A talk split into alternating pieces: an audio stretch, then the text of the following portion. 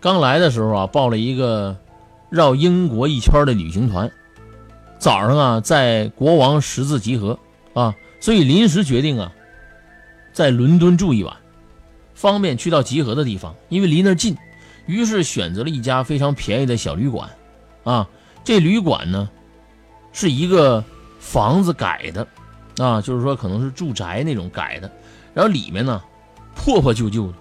就在国王十字旁边希尔顿对面的住宅区那区域里面，到了晚上啊，由于去这牛津街和这唐人街逛，来回都是走的，所以很累。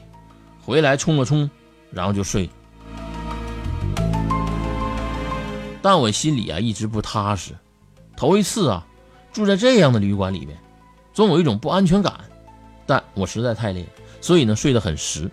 然后大概到了凌晨两点钟，这小破电视机。挂在墙角的那种，突然自己打开了，而且声音特别大。我操！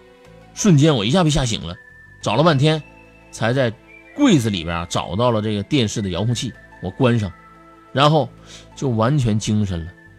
再后啊，就是楼板发出这种吱吱嘎嘎的声音，这也太他妈恐怖了！我一夜未眠，最后赶紧走吧。